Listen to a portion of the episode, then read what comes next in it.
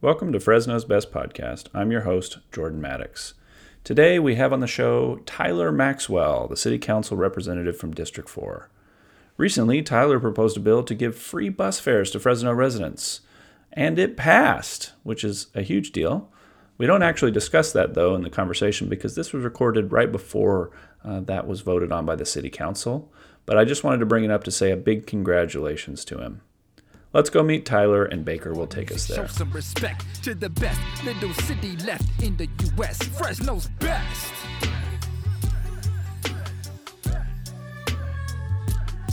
Fresno's best.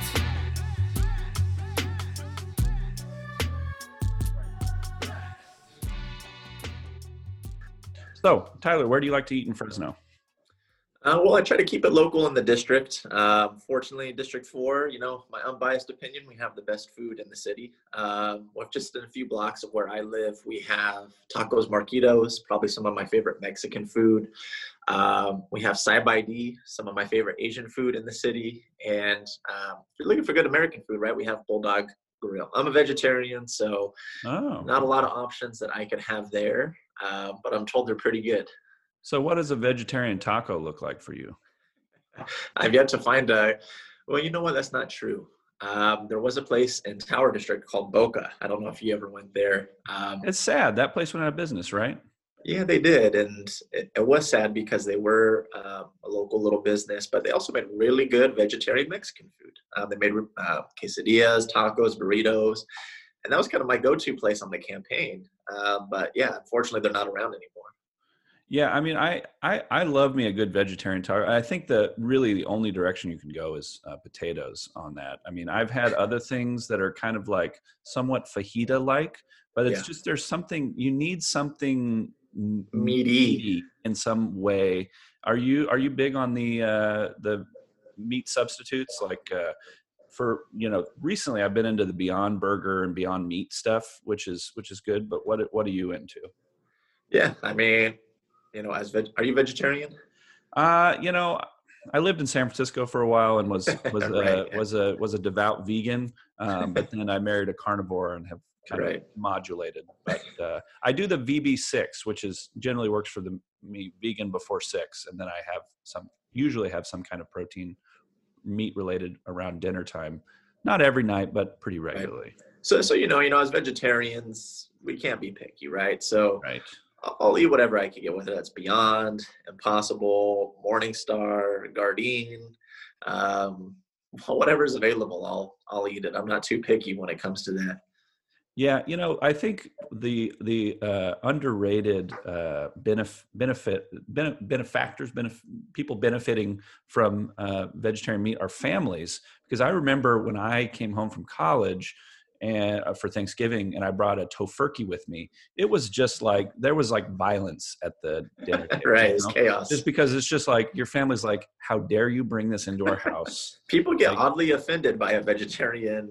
They do because it feels Yeah. like, and I I understand because some vegetarians are just so forward in their Right. like superiority complex that they their whole want- identity. Yeah. right and I- and and I think as we get older we realize that you know there are other ways that we are unethical that help to balance out our ethical positions in one area um, but if the meat is as good then the game's over right? Because then because then it, it just doesn't matter and i i'm a big fan of you know what memphis meats is doing and all those different groups trying to recreate it because i would love to live in a world where you know lab meat is as good as regular meat I think we're getting pretty close. I mean, you go to Carl's Jr. and you get a, one of the uh, Beyond Burgers. I mean, with all the barbecue sauce they put on it, right? But it's still really hard to tell. It's not the real deal. So I, you know, I grew up as a, a, a son of a, a, a minister, and I know, you know, ministers and politicians are uh, share some share some uh, aspects about how they have to, you know, kind of work with their communities, and one of those is is eating meals with people.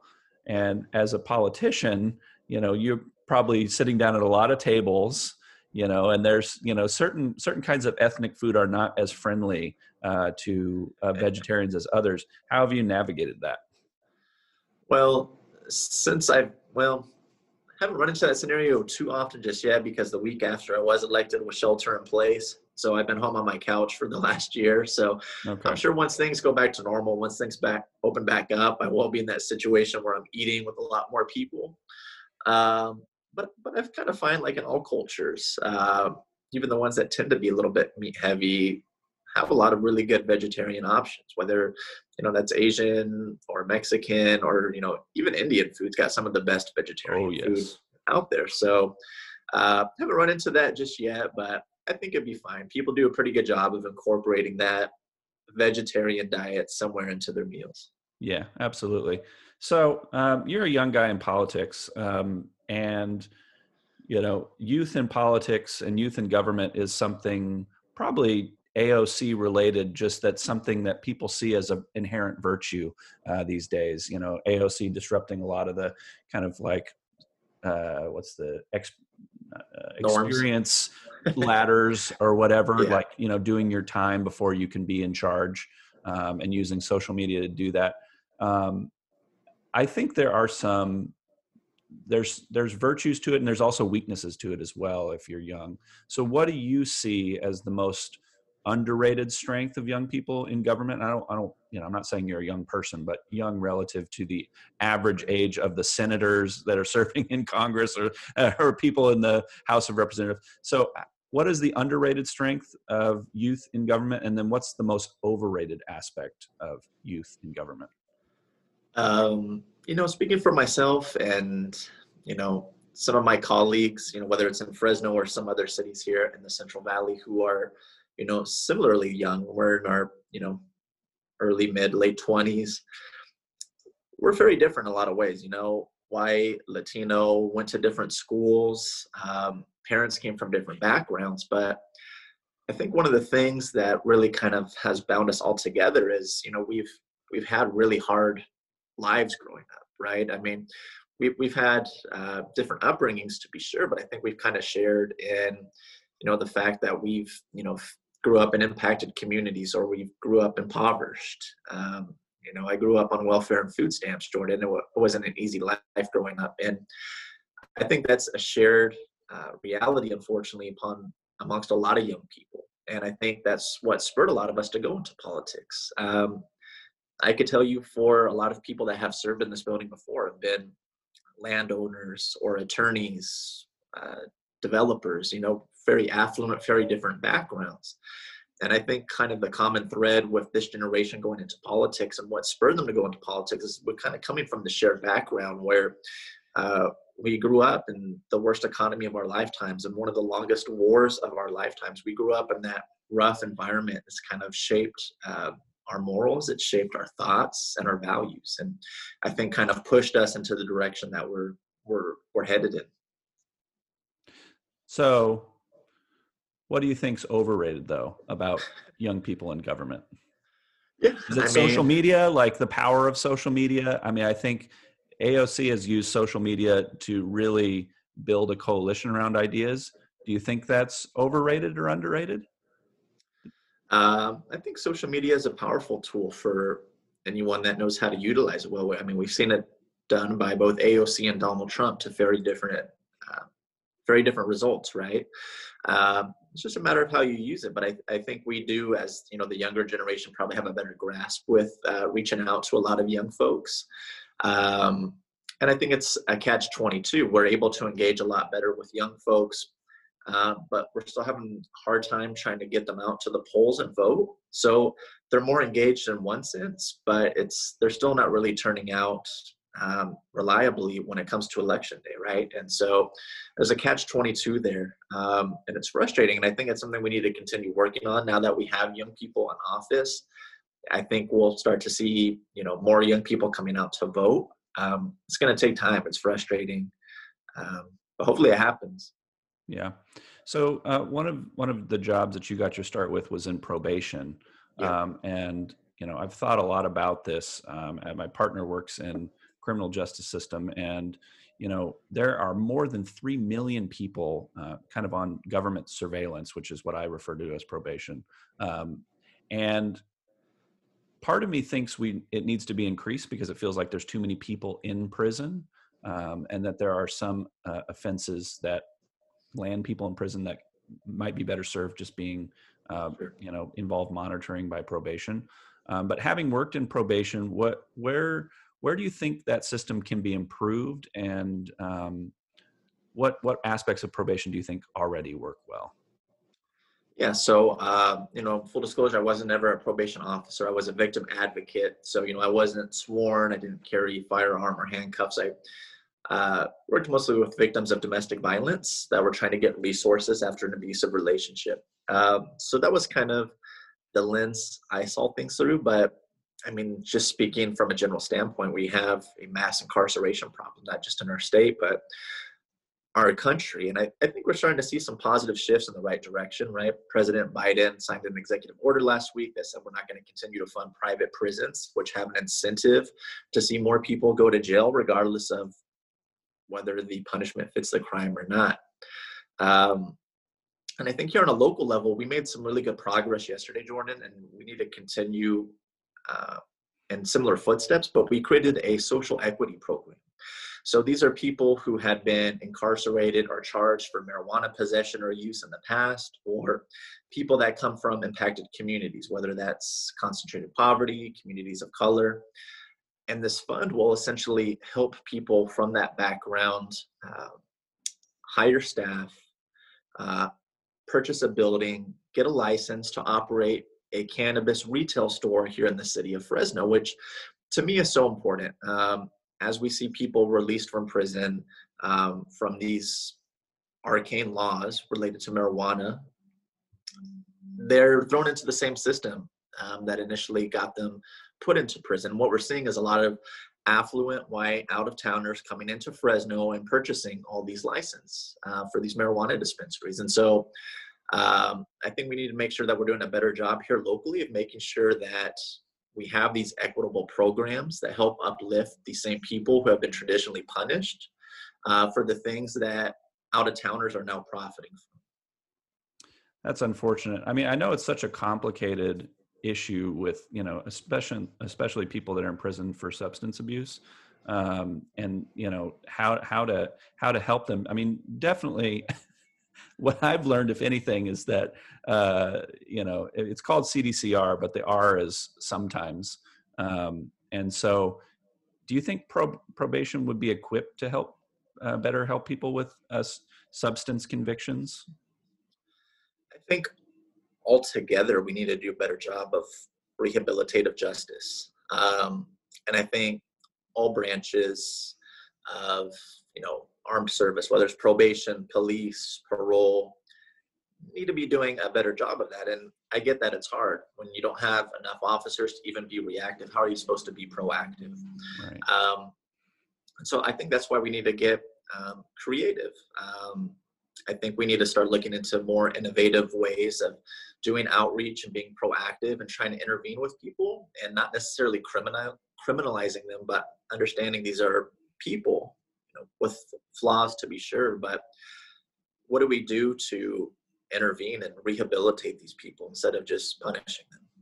Yeah, there definitely needs to be more services. And I was recently talking with the director of NAMI, the, the National Yeah. Organization on Mental Health or Mental Illness, I should say.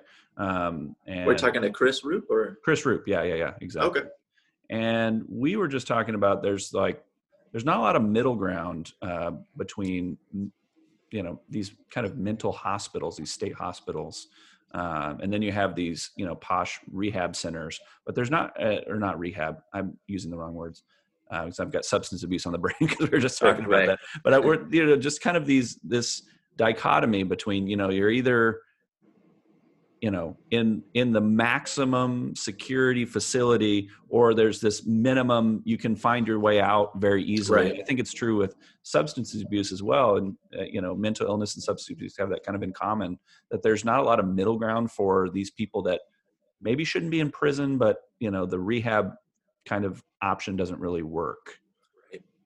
so yeah, there, there's a lot of room for improvement. That's that's for sure.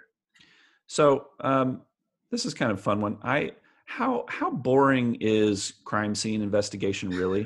I mean, I know that um, the TV shows the TV shows have made it look exciting, but I know because I'm also employee of the government that things are always more boring when you're actually there. Okay, so here's the thing: I've never seen an episode of CSI in my life. What? Really? yeah, I've never. There's so many shows though. There's like 500 different CSIs. I know, I know, and that was one of the questions they asked me during my interview because I think they wanted to weed out people who had this romanticized version of what CSI was. I didn't have that. I didn't really know what I was getting myself into. I mean, I've heard about, you know, what a CSI is, and man, that sounds cool, but I don't think I had all these preconceived notions because, yeah, I've never watched Law and Order. I've never seen CSI. I've never seen NCIS. I just not a big fan of those shows. As ironic as that is to say, because I really enjoyed the work. Yeah. So so it's is it not boring? it has its ups and downs, right? Um, I was on the night shift, so I was working from 6:30 p.m. to 4 a.m. And some nights you're literally looking through a microscope for 10 hours at fingerprints, trying to match different fingerprints. And when 2 a.m. comes around and you're nodding off, and you remember you got several more hours to go, it's it's exhausting, and yeah, it's not the most glamorous, but there could be a night where you have a double homicide and the next morning you're going up in a helicopter to take aerial photographs of the crime scene and then the afternoon uh, later you're going to the uh, autopsy to help conduct uh, a pathology exam on the decedent so uh, it has its exciting parts and it has its mundane parts as well I have a lot of morbid questions that I'm not going to ask, but uh, so I, I guess my my my question is, uh, I as someone that's watched a fair amount of CSI, it, the kind of the the premise that people walk away with from that show is that um, you can find some fiber or something, and then it just cracks the case, and it's game over.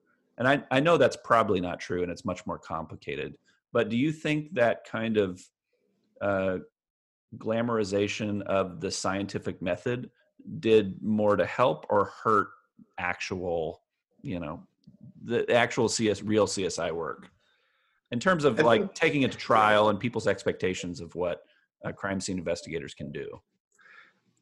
I think from what I heard is a lot of criminals watched those shows and it gave them ideas on what they could do to cover up their steps. But what was fascinating to me is, you know, I expected there'd be a lot of science involved, but there's even more science than I could have possibly imagined that goes into it. And there are some instances, right, where you pull a single fingerprint from a crime scene and that's enough for a warrant to be issued for somebody's arrest. Um, whether they're going to get convicted um, because of that fingerprint's a different story, right? But there are, you know, trace pieces of evidence, you know, fingerprints included that, you know, is enough to get somebody arrested. And so they put us on a one year probationary period where you just looked at nothing but fingerprints. And if you got one match wrong, you're you're out. You're out of the job. Really? And so, and again, this is at 1 a.m., 2 a.m. in the morning, right? And you're you're trying to stay awake, and but that's how much thought and care and science goes into the process. And it's not always perfect; it's still flawed, but um, there's a lot of science involved.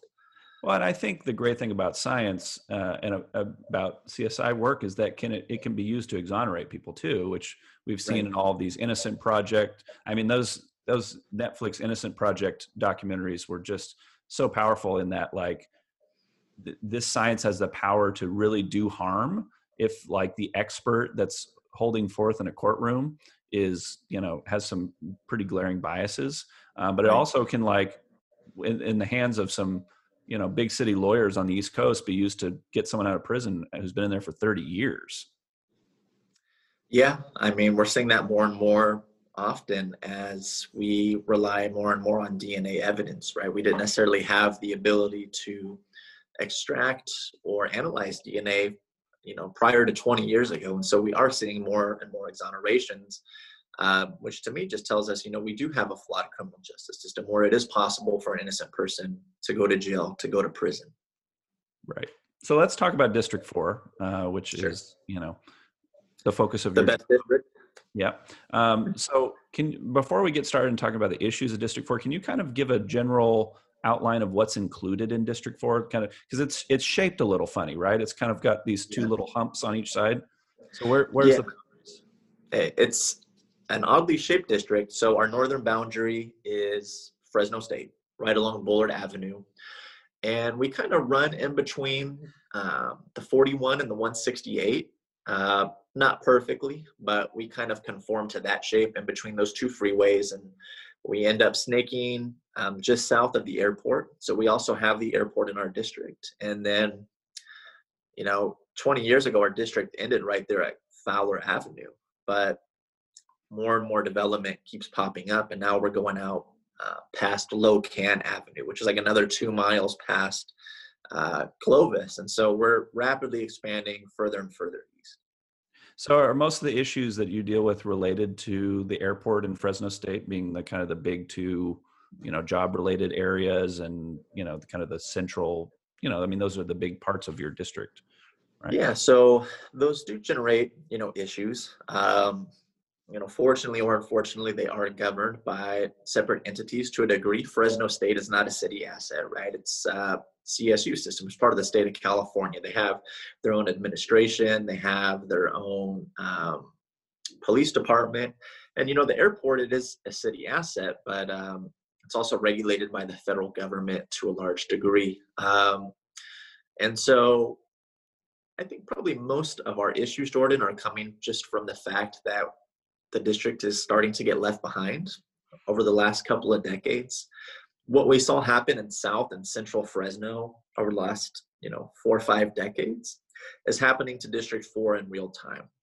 As our city builds further and further north, further west, and further east, that comes at the expense of our inner core. And uh, my constituents are saying that happen in real time because there's less focus being put onto what we have already and instead that focus is being put on you know let's continue to build build build Yeah. Does that trans? I mean, to to make it tangible, does that just translate into like street maintenance? Does it translate into then a number of like police bodies that you can have in a certain area? What does that translate to? yeah all of the above um, when you're focused on subsidizing future development well that's going to come at the cost of um, funding your current development or streets are some of the worst in the city our sidewalks are cracked our gutters are pooling up our trees are overgrown our parks are overlooked and underfunded. And on top of that too it's you know we're not hiring more police officers and more firefighters but our city is getting bigger. And so the larger you build a city and the more residents you attract you're still at the same level of service when it comes to our public safety and so response times are just becoming that much longer Are there cities that have done sprawl well? I mean, in terms of like, you know, because it's hard to stop developers, right? And so, like, how how do how does do they just raise taxes? I mean, like, what what is doing sprawl well? Just paying more for government services, or what does it look like? um, i think sprawl and doing it well are contradictory right um, Yeah, I- think there's um, there's ways to do development that don't come at the cost of holding your city hostage. Uh, mixed use development and high density development are things I think we could be doing a better job at along the Blackstone corridor in downtown Fresno. Um, I think that's also what attracts a lot of young professionals, right? I mean, especially people my generation that can't afford a three bedroom, two bathroom home for half a million dollars in Fresno, California, right? It's not the Bay or LA, this is Fresno. And so I think if we want to start attracting um, different businesses and different types of people to live in Fresno, we should be looking at infill development and mixed use development, which is where essentially you have housing on top and businesses on the bottom. You lived in the Bay Area. Uh, you know what that's like. And me personally, I loved it. I liked where I could walk wherever I wanted to go. I didn't have to rely on driving my car throughout the city all day. yeah. I mean, I, I've had a similar conversation with Craig Scharton about these issues, and it's it's so complicated because I think part of what people think when they move to Fresno is, oh, I'm getting a house with a yard. Um, Yep. And then when you try to sell them on like dense urban living, they the response is typically, well, I'm moving to Fresno. You know what I mean? And so it's Yeah. it's almost like a it's a mindset change that you have to you have to work with people in in in thinking Right. about not only what did you want when you moved here, but what's best for the city that you're moving to. And this Right. comes with all the issues, right? I mean, that's the same issue that we have with gentrification, right? It's like you got to think about what's best for you in the neighborhood, or not what's best for the neighborhood in the, the neighborhood you are moving into. And I, I, it's just such a hard thing because I, I, I mean, developers they just know how to build track homes. They they do, and that and convincing them to It's what's the most profitable for them. So why stop, right? yeah. So how how I mean, how do you begin to have that conversation with developers? I mean, how what does that even look like? Well, I, I think that conversation already happened back in 2014 when they built the 2035 general plan, which basically said, hey, we're not going to do urban sprawl anymore. We're going to start focusing on infill development. And that conversation's been hashed out um, under the Swearengin administration. And you know they prevailed. They they they agreed that the general plan was going to focus on infill development, not urban sprawl and I think that's admirable. So I think the conversation's already happened. It's a matter of are we going to stick to that plan, that vision, or are we going to abandon it um, at the first sight of you know something shiny on the horizon? Okay. Well, I'm going to ask a dumb question now, which is how.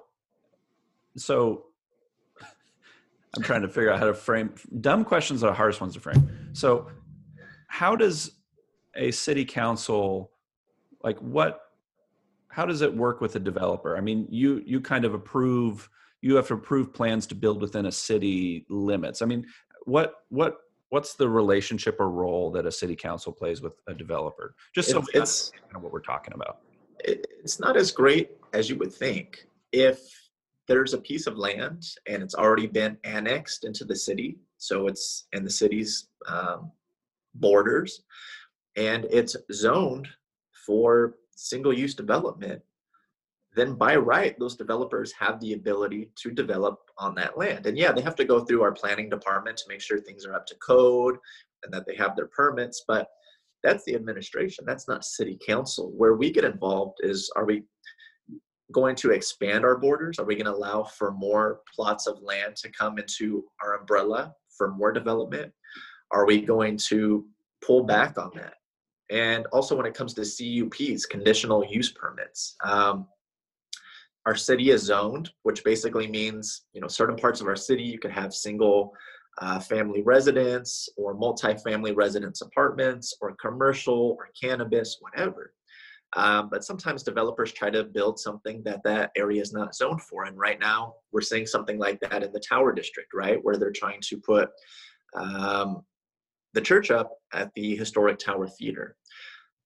It requires a conditional use permit from the city of Fresno in order to operate. And so we have discretion like that, Jordan, to where um, we can decide how big we want our scope to be and if somebody's trying to develop something that that property is not zoned for we have discretion there to say yes or no Yeah, well, you brought it up, so I'm going to say it. Um, you know, it, and this might be moot by the time this comes out, and there Right. might have already been a decision about the old Adventure Church. Uh, I just don't understand it from the perspective um, of the church. Like, why would you want to move into a neighborhood where people are fighting to keep you out? And why would you want to have your legacy be, oh, we're going to we're going to take away this historical landmark out of a neighborhood that values it so much. I just don't even understand. And maybe I just need to talk to the pastor at the church or something, but it, it just doesn't make sense to me. yeah and uh, you know i can't i can't speak for the pastor um, i can't speak for the over 600 people who have emailed me this last week asking me uh, to do something about this that this is going to impact their community this is going to impact their business this is going to impact their culture. Um, i'm not exaggerating when i say i've gotten over 600 emails from that community. And you know talking to you know my my christian friends they they agree you know god jesus does not exist within a building. He does not exist within a physical place. Where you decide to build um, shouldn't shouldn't be based upon that consideration. I mean, if you're a Christian, you believe God exists everywhere. He exists inside of you. You don't need that building to, you know, have that contact, that communication with a higher being, with Jesus or God. Yeah. And there's so many places where they could, I mean, there's so many properties downtown in that area that they could buy that I'm sure would not have any issue Um, and so I think it's just uh, so yeah. I, I, there's so many other buildings, and I, I who who's the council person that uh, that represents that uh, the Tower District? Esmeralda Soria. Okay, and I'm I'm sure she's embroiled in this, and it's It's if you got consuming her 600 right now. emails. I'm sure she got thousands.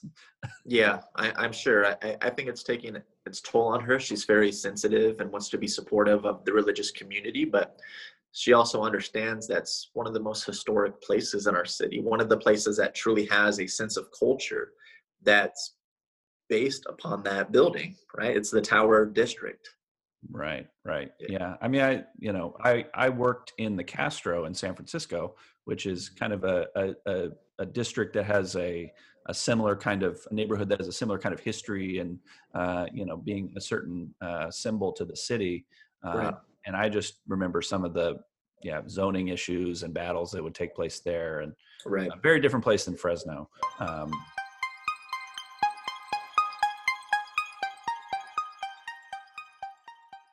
yes, this is advertiser content.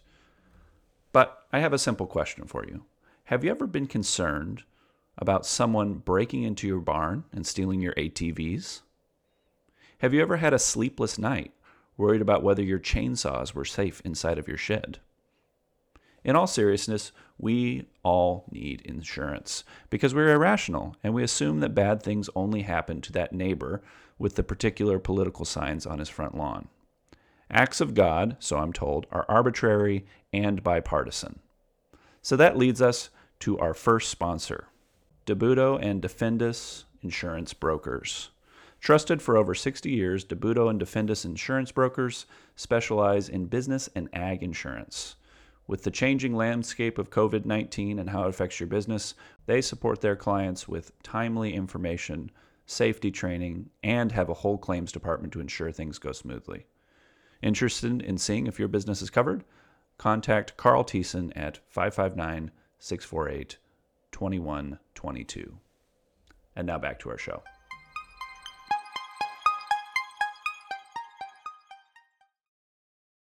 So let's uh, let's let's talk about uh, Southwest Airlines, which is something Okay. we are all excited about. Um, Yeah. Does this mean I'm going to have ten dollar flights to LA?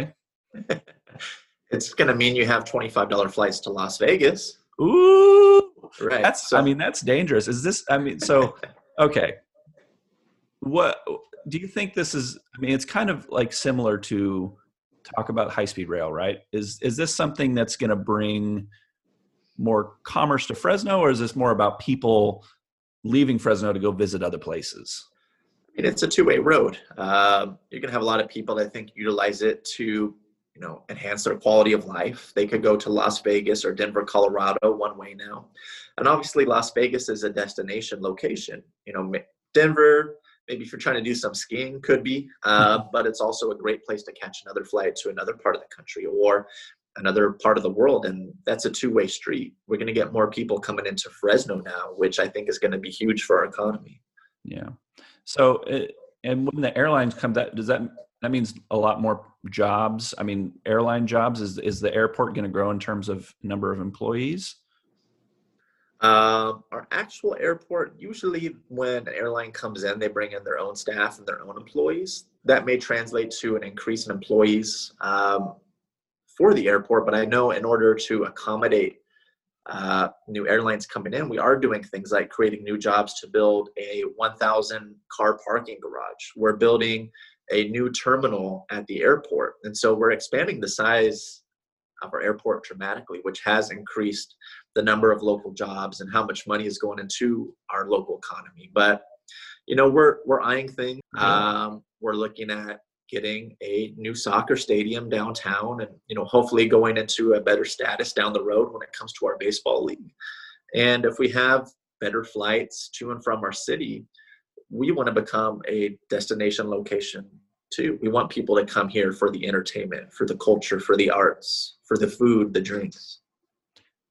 I and I don't know if this is, is is true. It will come to pass, but I just hope they put a cover on top of the soccer stadium.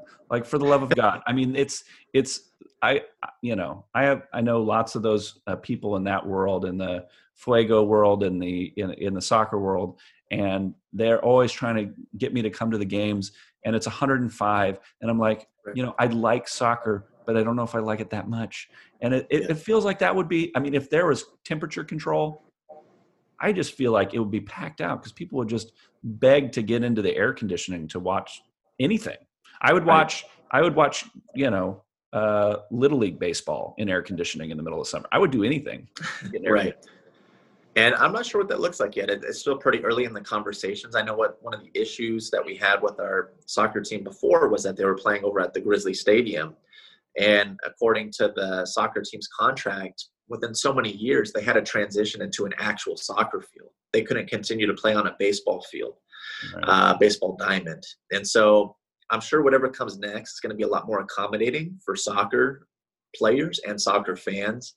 What those specifics look like, you know, your guess is as good as mine. Yeah. I want to close by talking about books, which is where I spend a lot of time on this podcast. Um, Sure. And uh, you know, these these books can be political related, or they could just be books that you appreciate. Uh, the question I sent you was uh, formed your thinking about politics, but I don't really care. You know, I'm just curious what uh, you know what people are reading, and uh, so maybe if you would share some books that are important to you, and then maybe what you're reading right now. Yeah, I'm actually struggling to read three books at the same time right now. So We I'll talk to you do, about we those. all three. do that, right? It's, Right. it's it's so hard because you you have a book in your hand and then you see a better book over there and you're like, well, I don't want to Yeah. stop this one because I'm already halfway through. It's a problem we all suffer with. so the three books I'm reading right now, Jordan. Uh, number one is A Promised Land by President Obama. I'm reading The Power Broker by uh, Robert Moses. And Robert Caro. the, oh, Robert Caro, yeah. About, Robert, Moses. Yeah, yeah, yeah. uh, and then also reading the Smart Growth Manual, which is just kind of a uh, not a narrative, but just you know interesting ideas on how to build a smarter city. what are what are you? So obviously the you know Robert Caro's book is one of those like seminal books for a lot of people and like thinking about what can go right or wrong in a city. Yeah. Are, are there things that you're picking up from that book that are kind of like are changing how you see things or I think it's just kind of shed a light that developmental greed has been around for a very long time. Roads and freeways, man? Like Right.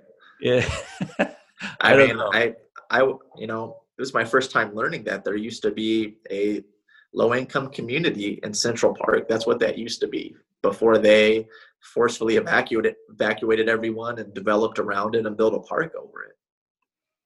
Yeah, it's such a it's such a tricky thing, you know, development because you kind of have to be this total stubborn uh egomaniac to to do anything big. And but Right. at the same time, like that makes you kind of impervious or unaware of the needs of others.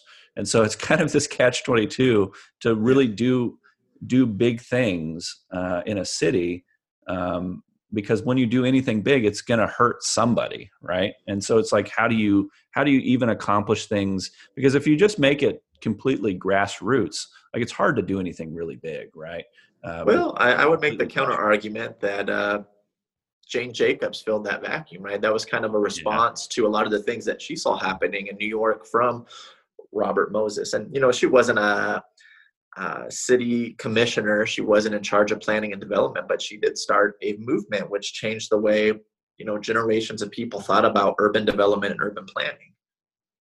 What have you what have you learned from obama's book if anything about your you know political life and administration and those kinds of things So I think I've made the least amount of progress into that book out of Yeah, these it's, three. it's a big Uh, one too right yeah. So I'm still pretty early into it. He hasn't become president yet. Um, so um, just learning. I mean, and you know, I saw it myself too. I mean, very idealistic man, uh, a lot of hopes and a lot of dreams. And, you know, he makes it to the presidency and he realizes that it doesn't matter if you have all these hopes and dreams if the people you're working with don't have those hopes and dreams um, there's going to be compromise involved. And it's unfortunate you know we saw it happen with obamacare. Uh, it got watered down tremendously before it got passed in 2012 i want to say. Um, and that's just kind of the polit- political reality which is frustrating, especially from an outside perspective. You get somebody elected and want them to wave a wand and for everything to be fixed. And, you know, it's not that easy and it's not that simple. And I've seen that from his point of view in the presidency, and I see it here on the city council side too. Two very different spectrums.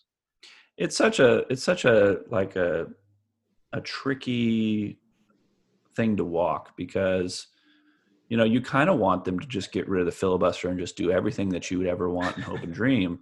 But then you have the reverse of what happens when you do that. And and so it's and and a lot of times all the things that you accomplish once you got rid of it those things get undone. And so it's I, I i don't know. I mean and people forget you know that i mean the narrative has been about obamacare that it was just something that this huge only obama idea that was forced on people as opposed to what it really was which is like these constant like compromises, pulling back and forth and things. And so he I actually took it from Mitt Romney's plan that he instituted as governor um, back in the day, right? So it's, I, and I'm sure you face this on city council too. In order to get things done, you have to work with people you disagree with. Yeah. Um, and compromise is important. And I, as much as we'd all just love Biden to wave a magic wand and do everything for us, I think for me the dark road is is just having these pendulums every four years where you just or every eight years or whatever it turns out to be where right. you know everyone gets what they want but then there's a backlash and then we swing back Sure. the other way Yeah, I think a good piece of advice that was given to me is, uh, you know, you could compromise your politics, just never compromise your values, because that's what it comes down to when you're actually in the seat. You got to make tough choices, and sometimes it's not always your favorite choice, but as long as you're not compromising your values, um, I think you could sleep well at night. well we'll end on that note. There's plenty more things we could talk about what jerry's doing with homeless people and all that stuff but we won't go there today. Uh, we'll just just stop right here. I appreciate you taking the time to talk to me.